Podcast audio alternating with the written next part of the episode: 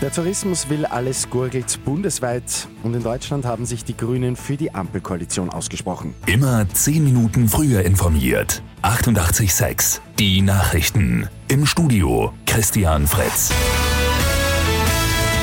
Der heimische Tourismus wartet auf die Corona-Verordnung, mit der etwa der Besuch von den Skigebieten geregelt wird.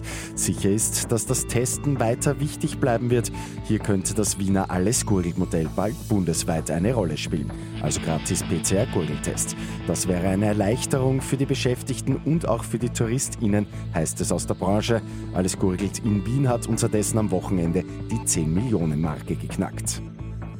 Die deutschen Grünen haben für Koalitionsverhandlungen mit STB und FDP gestimmt, also für die sogenannte Ampelkoalition.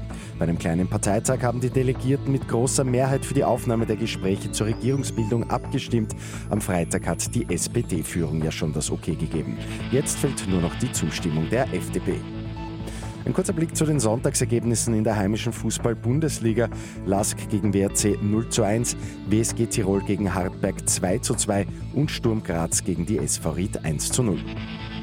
Bei Lotto 6 aus 45 haben gleich drei Glückliche den Fünffach-Jackpot geknackt.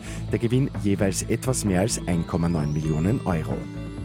Und der Arbe will alle Pannenfahrzeuge mit Defibrillatoren ausstatten. Die gute Nachricht zum Schluss. Damit, wenn es einmal nötig ist, schnell geholfen werden kann.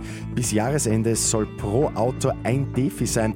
Die EinsatzfahrerInnen werden auch auf den Gebrauch damit ausgebildet.